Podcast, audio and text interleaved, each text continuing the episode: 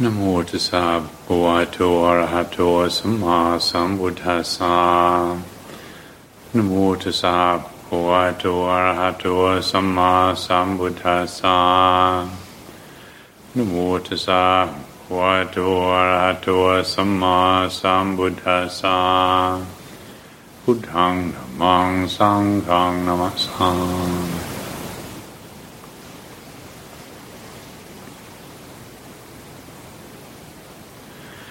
thought it could be useful to spend some time this evening contemplating together the way in which we um, meet or deal with the feelings of obstruction in practice and when we feel we come up against something that um, we don't know how to handle. Know some things occur in practice and say, I know what that is, and we just do what we do and we move on through it. We've looked at it, we've examined it before, we've studied it, and it doesn't obstruct us. And yet, there are, of course, other times where we do feel very obstructed, and whether it's in our inner uh, meditation practice, contemplation, or in daily life practice and uh, applying the understanding we have of Dhamma in daily life. I'm sure all of us have this experience from time to time of feeling limited or obstructed. And so, how do we deal with that? How do we meet that?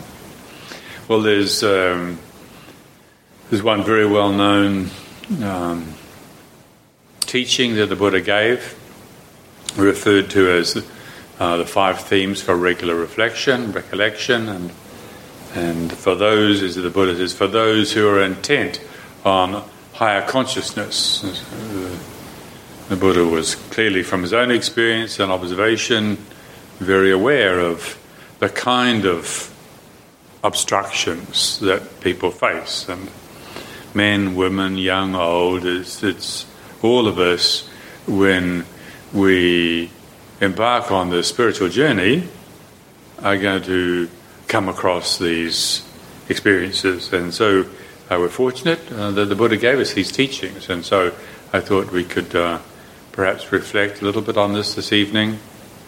And then hopefully you can uh, take this contemplation away and apply it to your own, your own practice. Um, so this this discourse teaching, this discourse the Buddha gave, and the five themes for regular recollection, regular reflection, is identifying these skills that that are worth cultivating. Hmm? Now, sometimes um, we approach practice as as like as a technique. We find something that works, and then we hang on to it, and then we just keep doing it, doing it, doing it. And but uh, the Buddha was aware that this this is not uh, this is always this doesn't apply. You know, this doesn't apply to reality. Reality is much more complicated than that. Mara is much more devious than that. So we need a whole set of skills. And so also it depends on the intensity of the distraction. You know, some things come along, they're fairly mediocre and low key and they don't require a lot of attention. Before we see through them, we let go and we move on.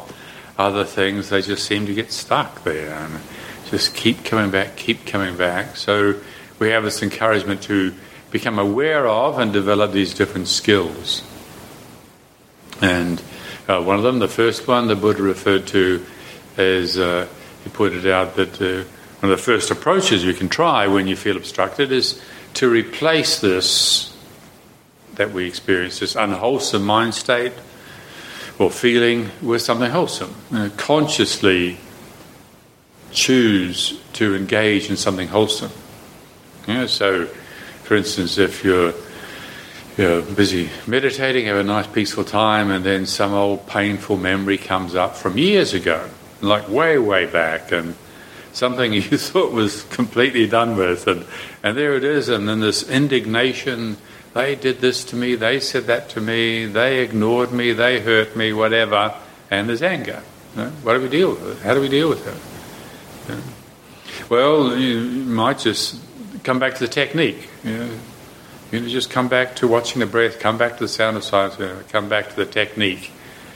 But the Buddha said we need to be more agile than that. You know? Mm, some, for instance, maybe if this hurt feeling, this anger comes up, what's called for is to consciously dwell on something wholesome. So in this case, you know, you could develop thoughts of loving kindness. You know, think about the goodness of your life and develop gratitude and and to engage consciously, intentionally be aware that here's this unwholesome state, obstructing, and I'm choosing to engage this wholesome, to see that as a skill that we apply under certain circumstances. Another um, approach the Buddha identified was was um, was contemplating the disadvantage of being caught up in this particular obstruction. So again, using the example of anger, you're caught up in anger and maybe you have an argument with somebody in the morning and then you come to sit meditation in the evening and there it is going, wah, wah, wah, going on in your mind over and over again. And he did this and he's a complete wally and I, uh, I, I should, you know, have a go at him and your meditation is a mess. And we're caught up in obstruction. You know? loving kindness, I can't stand loving kindness. You know, I just want the guy to go to hell and you know, you can't thoughts of loving kindness just makes you more angry. So the Buddha said, you know, he understood sometimes that doesn't work. So what you do is contemplate the disadvantage for you. Like basically, the deluded personality is completely selfish. Know, we, and so if we can tempt ourselves with some advantage, we're going to go for it. And so in this case, to contemplate the, the disadvantage, what we lose by being caught up in anger. Does being caught up in anger make me happy? Am I contented? Am I chilled? Am I relaxed? And when I'm caught up in anger, do I sleep well? Do I wake well? You know, full of enthusiasm for life and love of the Dhamma? Or do I wake up angry and miserable? Yeah, it's to see actually the disadvantage of being caught up in whatever the obstruction is, in this case, the example of anger. And uh, a third, a third uh, approach the Buddha identified, it recognized that if we just, sometimes you just, just basically starve the dist- this uh, distraction or obstruction of energy. Don't pay attention to it. You just choose it. Don't give it any attention. Just no. Also is worth trying. And so being aware that these different approaches will apply under different circumstances and not just thinking that one technique is going to work for everything. Uh, the, uh, the fourth suggestion, the Buddha identified five on this occasion, these five ways of dealing with distracting uh, distractions in practice. And the, the fourth one is to to engage the distraction with contemplation according to the reality of the distraction. So what are these thoughts of anger in terms of reality? What is this movement of mind that seems so utterly, incredibly important. You know, is it permanent? Was it always there? Is it always going to be there? To to approach it uh, on an analytical level, to analyze, to really deconstruct the distraction. And then yet, our fifth approach the Buddha identified, which is really important, is that there are some distractions, some obstructions that you just have to engage in damage limitation, crisis management. Don't deal with it. You know, recognize that there are some distractions that are so strong, so intense, got so much energy in them, so complex that if we turn to them, if we give them energy, we're going to get pulled into the vortex. Uh, we're going to actually get impassioned by the rage that we're feeling. And so the Buddha recommended, he gave this image he gave this image of um, like uh, this some wild guy, some drunk guy who's out of completely out of control. You just get somebody stronger to pin him down. You know, he talked about pushing the tongue against the roof of your mouth, clenching your teeth, pushing your tongue up against the roof of your mouth. There are some distractions when that's what you want to do. You got to admit, oh no, actually, I don't have the skills to meet this right now. Or the skill that I meet this degree of distraction with is damage limitation. Yeah? It takes some humility. So I can't deal with this. And to really, this is very important. We'll delay it till later. Yeah? So this is worth holding in heart and mind these suggestions, these ideas, these images, like the, if you read them in the scriptures, you see the Buddha gave images like you know, the, the first one is using a peg, a, a one peg, a, a, smaller peg to knock out a bigger peg, you know, or the, the second one of, of um, seeing how we lose out the, dis- the disadvantage of being caught up in something like anger, for instance. He, the image the Buddha gave of said it's like a man or a woman getting around with a dead animal hung, hung around their neck. You know, that's pretty vivid image, isn't it? You know, getting around with a dead rabbit going rotten around your neck. I mean, that's pretty ugly, isn't it? Well, that's like somebody who's caught up in one of these distractions. So I just want to start the contemplation this evening with this, recognizing that this is not just because we're all so also messed up and so limited in ability that we have so many obstructions. It's always been this way. Everybody who starts out on the spiritual journey feels obstructed. And there are skills that we need to develop in meeting these obstructions. And my own contemplation on these skills, the, the theme or the one word that really stands out in my mind is agility, flexibility.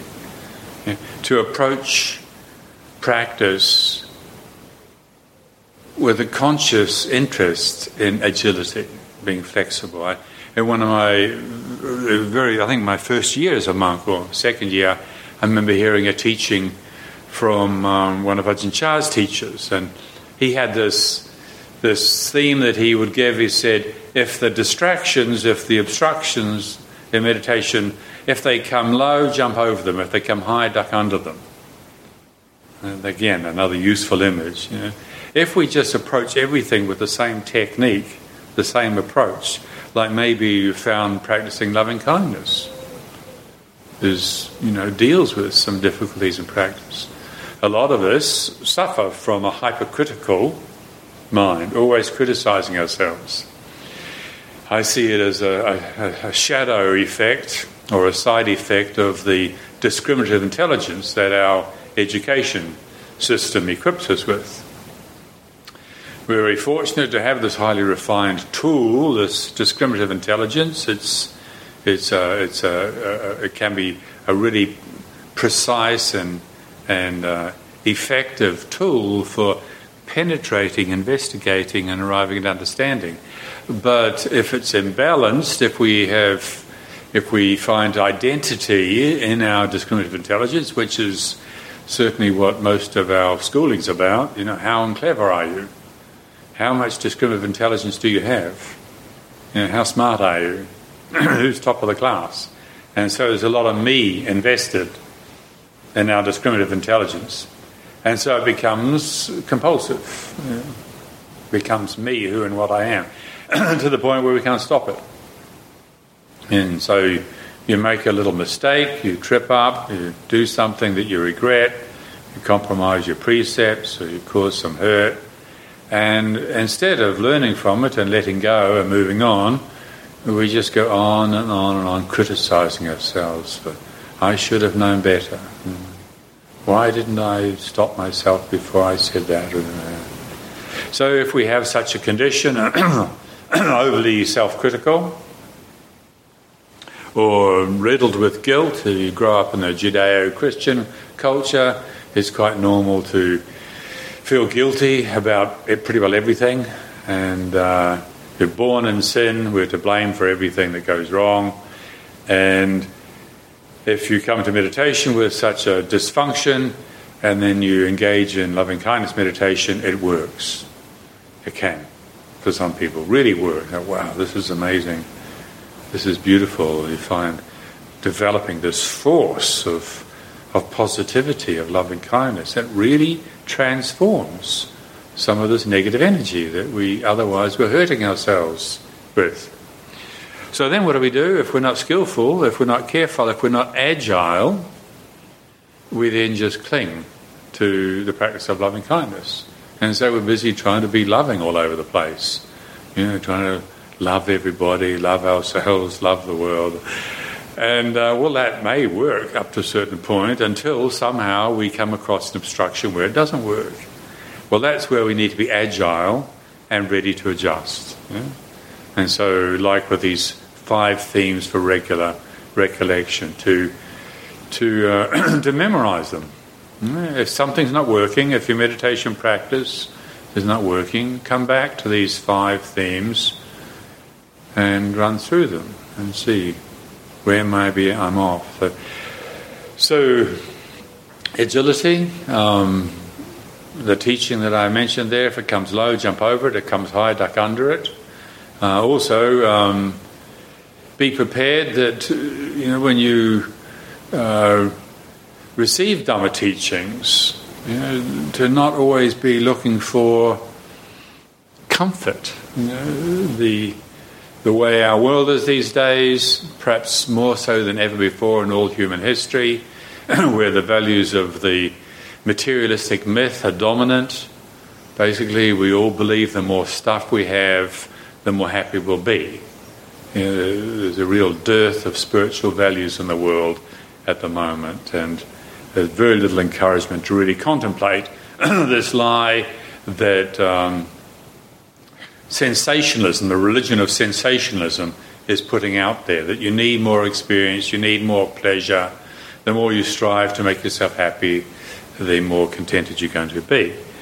If we bring this distortion into our spiritual life, then we're going to basically use meditation techniques and spiritual disciplines to just try and make ourselves be happy. Well, that's not what the Buddha. That's certainly not what the Buddha pointed out. Now, a certain amount of happiness is uh, is very suitable. helps you relax, helps you get strong, and give you some staying power for the journey.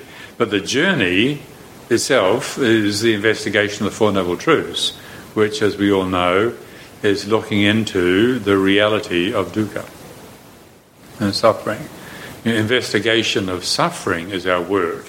Yes, a modicum of, or, of happiness, of joy, and these things are very important. Um, but what we're really moving towards is the strength of heart and mind so that when suffering hits us, we don't run away from it. We get interested in it. And so there's uh, spiritual teachers and spiritual teachings are not always convenient. You know, don't, in other words, don't believe in the myth that we have to be happy to practice or we have to be getting our own way before we're progressing in practice. Now, the truth is that sometimes, sometimes uh, when we're really struggling, we're actually benefiting more. Now, of course, we don't want to turn this into a, a masochistic uh, kind of adventure. We're kind of getting off on being miserable. That's not it. But not to run away from the feeling of frustration, of limitation.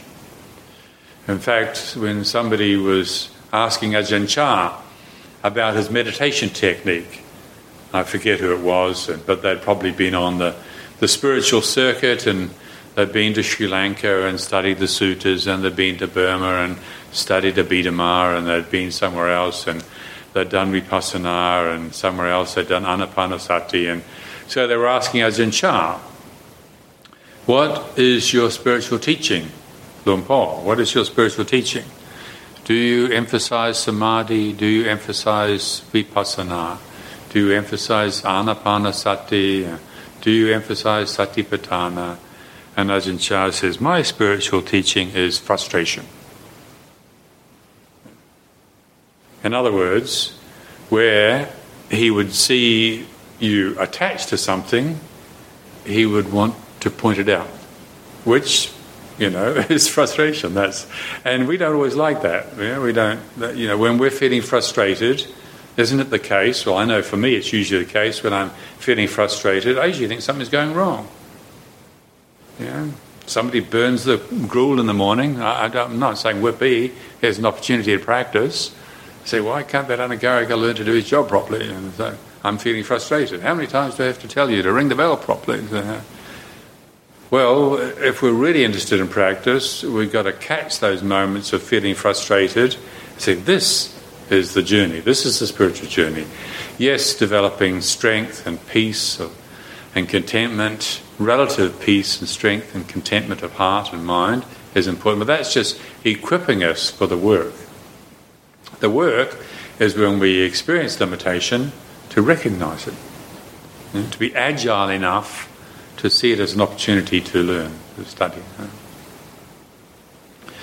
Uh, similarly, when uh, I remember a great uh, Chinese meditation master, Master Hsuan Hua, was visiting Thailand, and I, um, I was present where there was a gathering, and he gave some teaching. He was uh, he had these uh, these young American monks with him, these disciples um, who were training under him, and and they'd been to Malaysia and they were in Thailand and and there was this uh, gathering where Zeddy gave some teaching and then there was a question and answer session afterwards and and people were trying to pin him down and say, "What is your meditation technique?"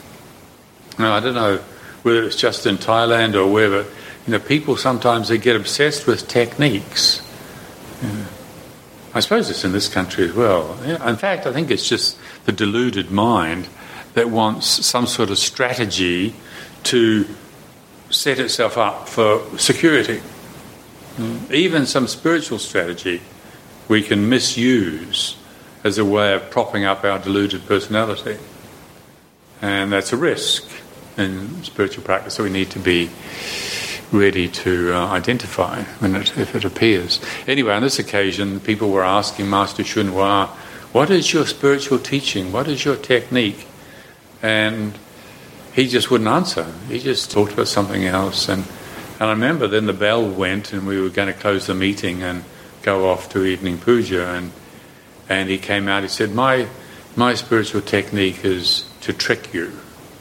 He says, you know, the other words were, what he was referring to was we're so clever, we're so clever with, with manipulating even spiritual techniques, we can fool ourselves to avoid really, really looking at our tendencies to cling. You know, the tendencies to cling are so deeply held that we can pick up our spiritual techniques in a way whereby we're even protecting ourselves from seeing them. So we need to be agile and flexible if we're going to practice and not just cling to the teachings. As, um, any of you that have spent time in, for instance, in our monastery in Thailand, Wat Nana Chat, there, uh, there's these little Dhamma teachings attached, pinned to the trees in the, in the forest to remind people to, to be aware, to come back to the present moment. Little, little snippets of Ajahn Chah's teachings and Dhamma sayings and so on. And one of them is, uh, one of them there, if I remember rightly, it says, eat little, speak little, sleep little. And this is part of the theme of, of uh, forest meditation practice. You got to you want to sleep, don't sleep so much. You want to eat, don't eat so much. You want to speak, don't speak so much. In other words, going against these tendencies which can, in fact, be obstructions, distractions from facing what's really here, which is our tendencies to get lost in habits of clinging. So it's frustration. Eat little, sleep little, speak little. But if we're not careful, we can we can even cling to that. And there's a uh, not really. There were situations where, particularly the Westerners, we all tend to be overly idealistic about things, and we get an idea of the training and we cling to the idea and we forget the spirit. We're not really applying ourselves in a flexible, agile, mindful, sensitive, embodied way. We just have this idea of eat little, speak little, sleep little. And so uh, there's this one monk there who was getting skinnier by the day and looked gaunt and miserable. And Ajahn Chah was was standing in front of him one day, making this because the guy couldn't speak Thai, and so he's making this symbol like this. You should have a ball of sticky rice this big. You know, this guy's just got a little weeny ball of sticky rice. He's eat little, speak little, sleep little. That's what I've got to do to get enlightened, and uh, starving himself. And um, Ajahn Chah very kindly and very wisely said, "No, you should eat this much. Eat more." Hmm? Sometimes Sometimes we need to sleep more. Yeah, idealistically clinging to the idea we shouldn't sleep so much. It's not always the case. sleep can be a great healer. Some of us cling to ideas of practice so intensely we don't know when to when to relax, when to stop asserting ourselves in practice and start yielding. And sometimes that's what's called for. There is a time for being assertive, there's also a time for yielding. If we're flexible, we can sense that. Yeah? Uh, not really, it happens. People push themselves too hard in practice and get overly stressed and then crash. Yeah? And so it is sometimes the case that people should sleep more, not sleep less. Speak more. It's not always the case that speaking less is what's called for. Sometimes it is. Sometimes people embrace the spiritual journey as an avoidance of life. The complexity and intensity of relationships can be so threatening that people run away and get all spiritual. And that's not going to work. Mm. There is a time and for the greatest spiritual adepts when they need to be able to trust in somebody else and to be able to talk and, and discuss the difficulties that they're encountering. And so, just using this as an example, even though it's true, sometimes eat little, speak little, sleep little is what is called for. Clinging to that is not the teaching. What the Buddha gave was not a technique, wasn't even a particular feeling. Yeah. Well, the Buddha said, he said, the Buddha said, I can but point the way. The Buddha gave us a way. Well, he didn't even give us the way. He says the way exists. Even he didn't create the way. He described it as an ancient way to an ancient city, which he walked the way and he found the goal. And so all he did was point to the way. And so this is what the Buddha gave us. He gave us a way. Now, the thing with a way, like, you know, somebody wants to go to Bolam Lake and go for a walk around the lake, say, which is the way to the lake? You say, oh, it's over there. So, so then you go out on the way, the road, and then you go and sit on the road. I mean, that's not very clever, is it?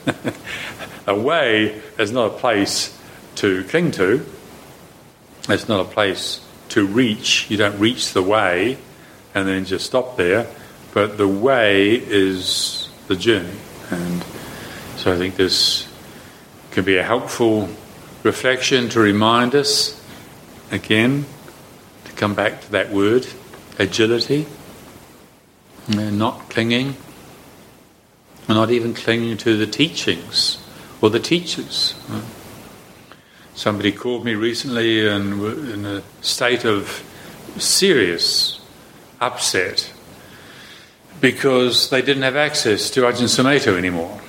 This particular person was very attached to Ajahn Sumedho, still is very attached to Ajahn Sumedho. And I mentioned to them, I said, well, you know, getting attached to the teacher, that's, that's not the point. And said, well, I still am. And I said, well, you can be, but you're going to suffer. Uh, that's not the point. Getting attached to the teacher is not the point. Getting attached to teaching places, monasteries, or teachings is not the point but to use our minds to reflect on what the Buddha offered us. This way, that's the goal is letting go. Uh, so now a lot of a lot of religions in the world, the goal is to cling to a belief system or to arrive at a particular elevated feeling and to become one with that feeling. And that's not what the Buddha was pointing to. The Buddha said all feelings, the most elevated, the most elevated, the most far out, amazing, incredible, refined perception needs to be let go of. If we're finding a self in any condition, from the Buddhist perspective, we still haven't completed the journey.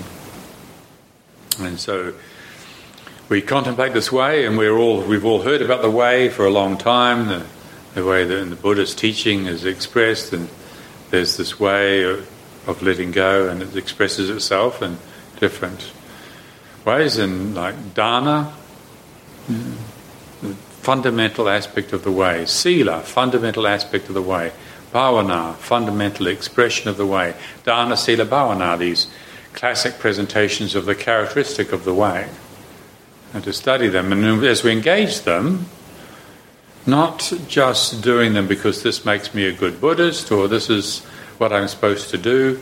If you're a Buddhist, you're supposed to cultivate dana. So I must go and be generous and I must go and give something. I must go and offer some candles to the monastery or I must go and make a donation to charity because that makes merit. And that's what Buddhists do. Well, there's some point in that approach, but a more refined understanding of the Buddha's emphasis on dana is that it helps us with letting go. Dana is about letting go. Sila is about letting go. Bhavana is about letting go. If we're suffering from the distortion, the disfigurement of self obsession, how do we meet that? We meet that with generosity, with offerings, learning how to give, how to serve, how to let go. And then there's an opening of the heart, a relaxing of the contracted muscle of the heart that's self obsessed.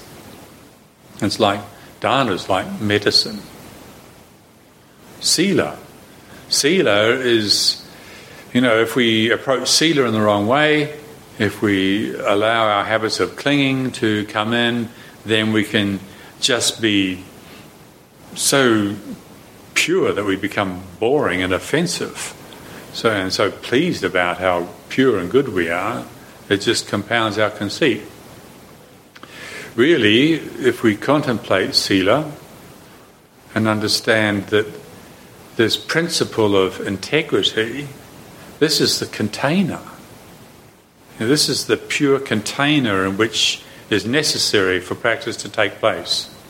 If the container is not pure, if we don't have, for instance, if we don't have a sense of self respect, then what we have is self doubt, self loathing, negative self image. Sila is for letting go of negative self image. We need a self image, it's the tool we work with. But it needs to be a wholesome, positive self image. If we're cultivating Sila, it helps us, it shows us where we're creating the causes for negative self image.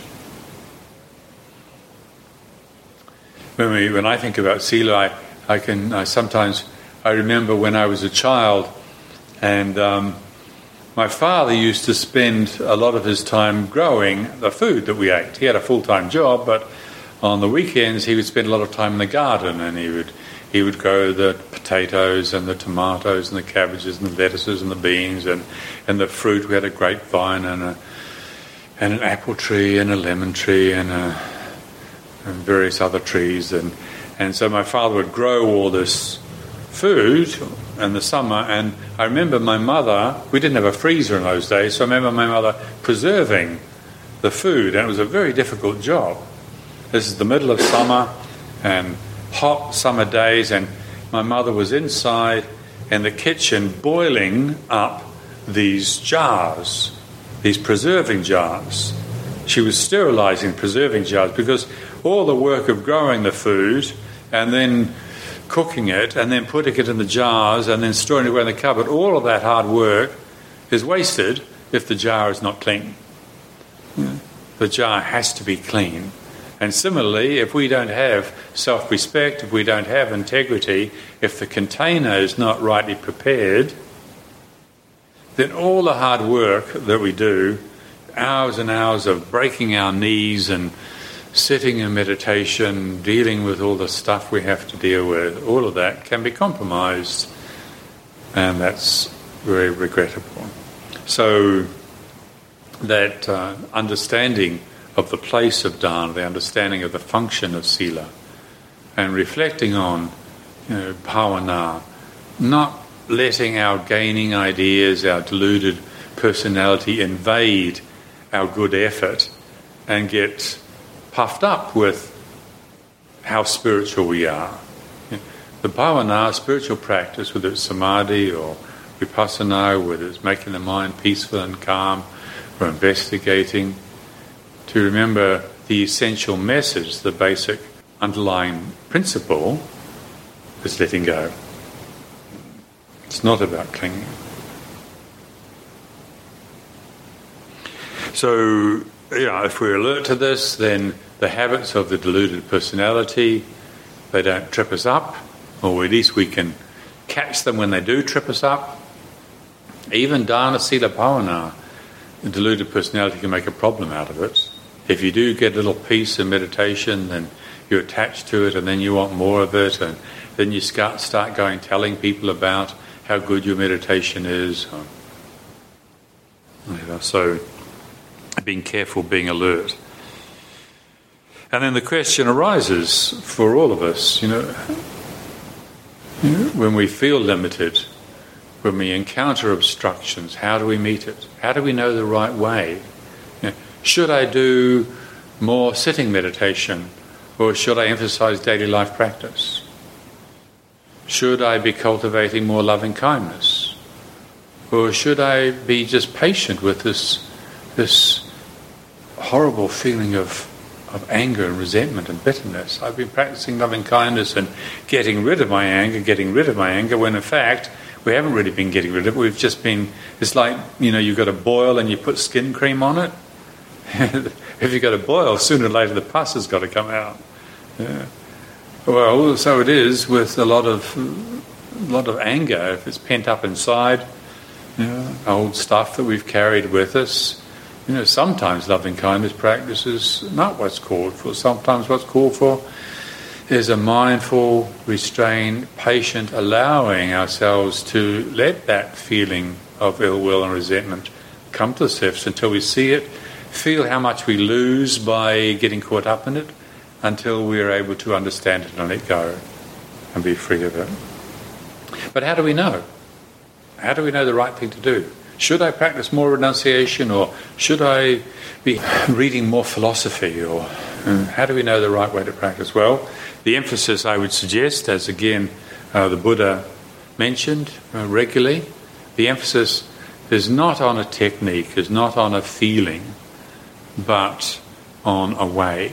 It's this journey, and it's uh, sometimes it's referred to the cultivation of of satipanya or truth discerning awareness. Truth discerning awareness is what we do as Buddhists. Sometimes we emphasize the cultivation of awareness, you know, really honing down sati. Like, you know, sati is its, its essence of the meaning of, of of ability to remember. That's what the essence of the word sati is. It comes from the origin of the word. And it can show up in daily life. You know, it's just basic things if we're somebody who's very forgetful. We need to work on that. You know, finding techniques, finding skills for, for developing our memory, using meditation techniques, you know, counting the breath. Now, sometimes meditation the tendency is you want to just sit there and let go. Say, oh, yeah, Ajahn is talking about letting go. Ajahn Sumedho, he's always talking about letting go. Ajahn Chah is always talking about letting go. I just need to let go. So you just sit there, you know, I'm going to let go. And you just space out. Airhead. That's not, that's not the way. If we're really short of sati and we're just spacing out, what we need to do is to recognize that and for instance, develop counting the breath. Every out breath from 1 to 10, and then 1 to 9, 1 to 8, 1 to 7, 1 to 6, 1 to 5, 1 to 4, 1 to 3, 1 to 2, 1 to 1, yeah. and then back up again. And if you can still do that and get lost in thinking, well, then you do it in a foreign language and make it more difficult. In other words, finding skillful means that contribute to our ability to hone down these techniques, not cling to the techniques, but hone them down, develop our relationship to them. And so, satipanya, truth discerning awareness, is something we can, you know, not sure what we're supposed to be doing, go back to that list of five ways of dealing with distractions in practice, contemplate them, not just uh, applying one technique, uh, even if it has worked in the past. It doesn't mean to say it's always going to work. The distractions will come in many forms. And I would suggest that ultimately, honing down truth discerning awareness, these skills of being able to use the mind to investigate the limitations that we experience. Of course, we all feel that when we're frustrated, we're somehow failing. the values of the current materialistic society is you're supposed to be happy all of the time. And if we're not happy, we're failing. Well, that's not the way of Dhamma. the way of Dhamma is that when we're suffering, we investigate. How do we apply these tools, these techniques we've learnt, so that we can ask our own questions in our own way, at our own time, our own pace, and to experience letting go for ourselves. So, thank you very much this evening for your attention.